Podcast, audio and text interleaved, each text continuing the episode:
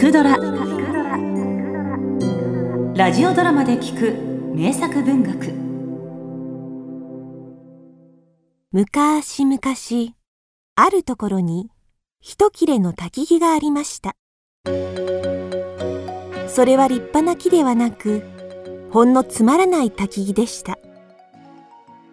よしこいつでかわいい操り人形を作ろう名前はピノッキオ。わしが知る最も幸せな家族の名前だ。彼は貧乏な大工ゼペット。まず彼は頭を掘り髪の毛を作り目と口をこしらえました。すると くすぐっ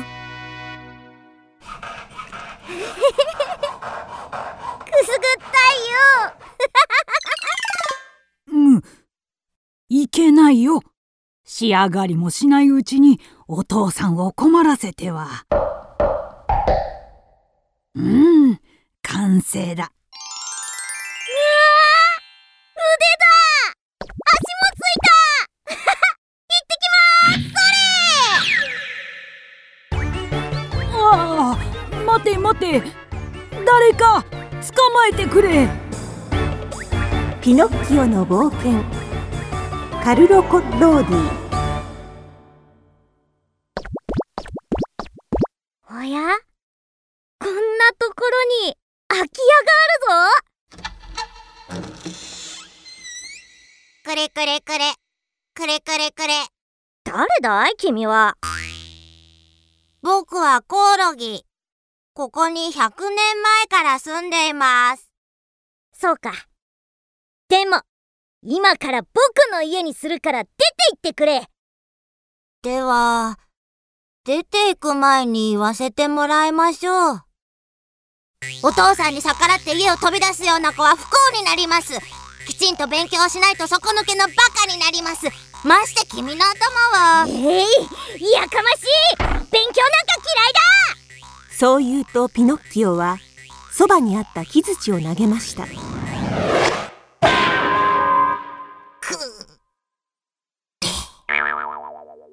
木槌はコオロギに当たりそのまま壁にくっついて動かなくなりました。ぶつける気はなかったのに。確かにコオロギの言う通りかも。帰ろっと。おおようやく帰ったか。お父さん僕いい子になります。学校へ行って勉強をしてお父さんの役に立ちます。おお偉いぞ。でも学校に行くにはよし待っていろ。そう言うとゼペットは上着を持って出て行きました。それからしばらくするとそら ABC の本を買ってきたぞ。学校に行くにはこれが必要だ。あれ？お父さん上着は？なくしたの？なーに？暑かったから売っちまったよ。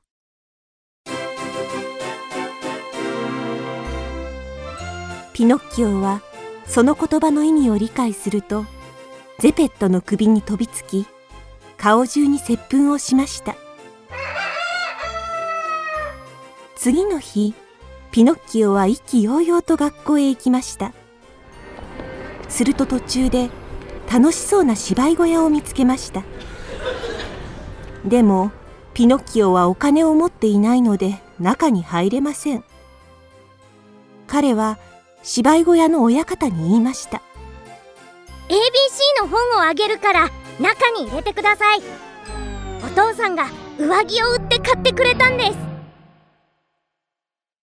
それを聞いた親方は貧乏なピノッキオに同情し金貨を5枚くれました。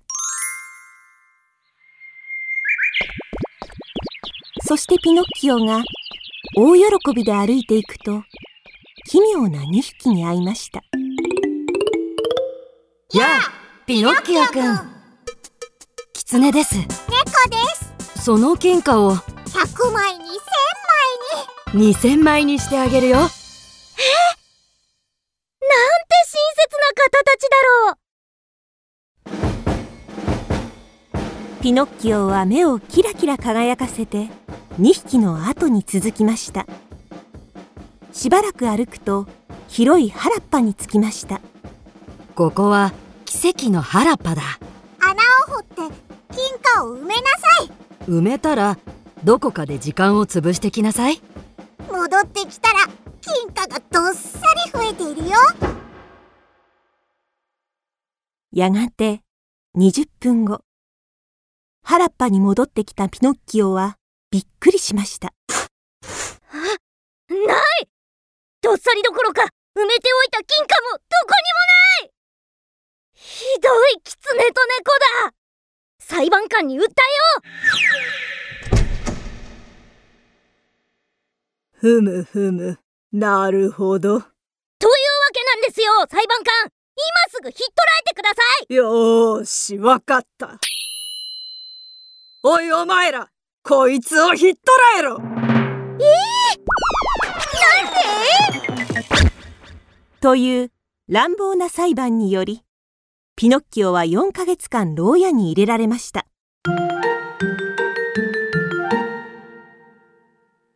そうしてようやく釈放されて家に帰るとゼペットはどこにもいませんでした。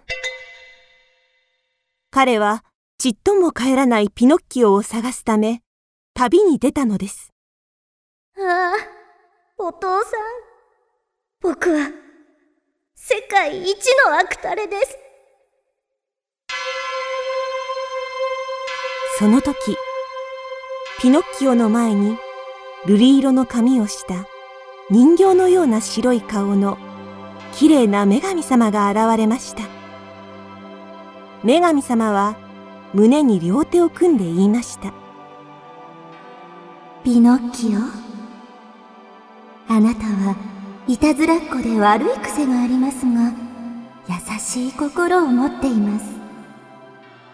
いつもいい子でいるようにすればお父さんに会えるでしょう。女神様わかりました。僕勉強をしていい子になります。その時はきっと本物の子供になれるでしょう。次の日からピノッキオは学校へ行き一生懸命勉強しました。すると彼はたちまち人気者となり先生も頑張り屋の彼を自慢するようになりました。この分なら明日にでも本物の子供になれますよ女神様に告げられ小躍りした彼は大の仲良しであるロメオの家に行きました。ロメオは学校一の怠け者でした。ねえ僕とおもちゃの国へ行かないか？本当の文明国で勉強も仕事もないんだぜ。へえいい国だねあ迎えの馬車が来た。早く行こうぜ。あでも女神様が。一生愉快に暮らせるぜ。俺は行くぜ。すぐ行くぜ。うーん。うーんやっぱりダメだ。僕も行く。二人はロバの引く馬車に乗りおもちゃの国へ行きました。そこの住民はみんな8歳から14歳でした。誰も彼もが大騒ぎをするものですから耳に綿でも詰めなければおかしくなりそうでした。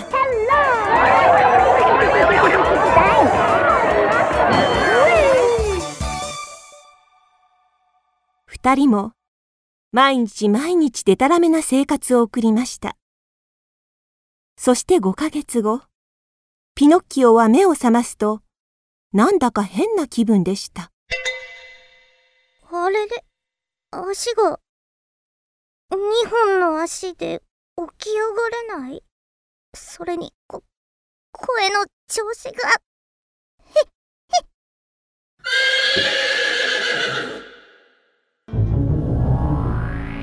なんとピノッキオとロメオの体はロバになっていましたおもちゃの国は怠け者の子供をロバに変えてしまう恐ろしい国だったのです。2頭はすぐに市場で別々に売られました。ピノッキオを買った男はピノッキオの足を縛り海に落としました。男はロバを殺し、その皮を剥ごうとしていたのです。そうして一時間後、男が縄を手繰り寄せてみると、助かったなんと、海から現れたのは、死んだロバではなく、操り人形に戻ったピノッキオでした。散々サメが僕の肉を食べたけれどその下にある木の体には歯が立たなかったみたいおじさん。そう言うとピノッキオは縄から逃れ再び海に飛び込みました。すいすいとイルカのように泳ぎました。しかし突然水の中に真っ黒い巨大な穴が現れピノッキオは魚たちと一緒に吸い込まれてしまいました。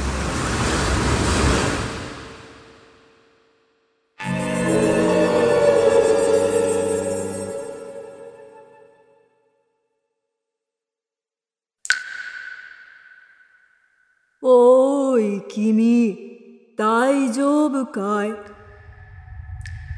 目を覚ますとピノッキオの顔をマグロが覗いていました。ここはクジラのお腹の中だよ。不気味な音がするね。このクジラ喘息かな。おや？あそこに明かりが見えるぞあの顔はお父さん？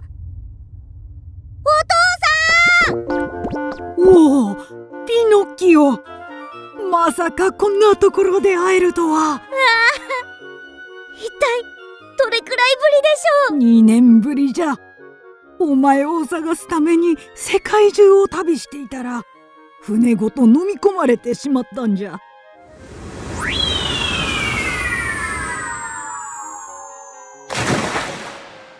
その後ピノッキオとゼペットはマグロに乗り、クジラがくしゃみをするその勢いを利用して脱出しました。そうして陸に上がり、家に帰ると、ピノッキオは一層勉強に励み、毎日ゼペットの手伝いをしました。お前は本当にいい子になったな。やがてある日、ピノッキオは不思議な夢を見ました。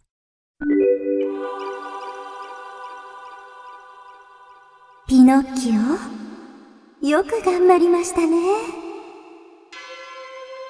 それに免じて、今までの過ちは勘弁してあげましょう。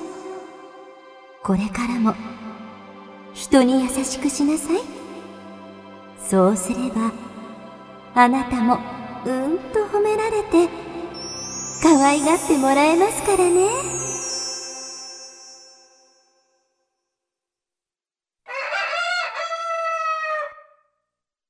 朝が来て、ピノッキオは目を覚ましました。そうして顔をこすったとき、不思議なことに気がつきました。おや？僕の手、柔らかい。髪の毛も。もしかして。ピノッキオが鏡を見るとそこにいたのは木の人形ではなく栗色の髪をした目の青い美しくて利口そうな少年でした。おはようピノッキオ。おおお前その姿。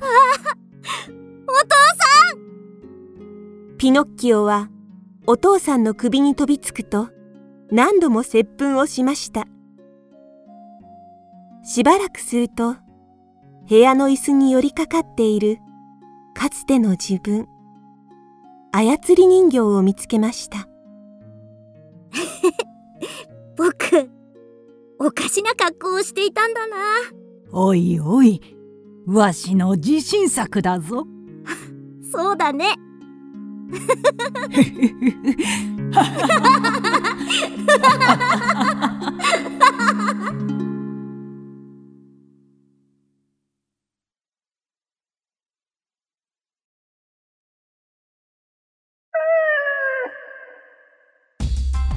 聞くドラは YouTube にもチャンネルを開設。チャンネル登録お待ちしていますそして Twitter で独り言をつぶやいています。詳しくは公式サイトから。どうぞ。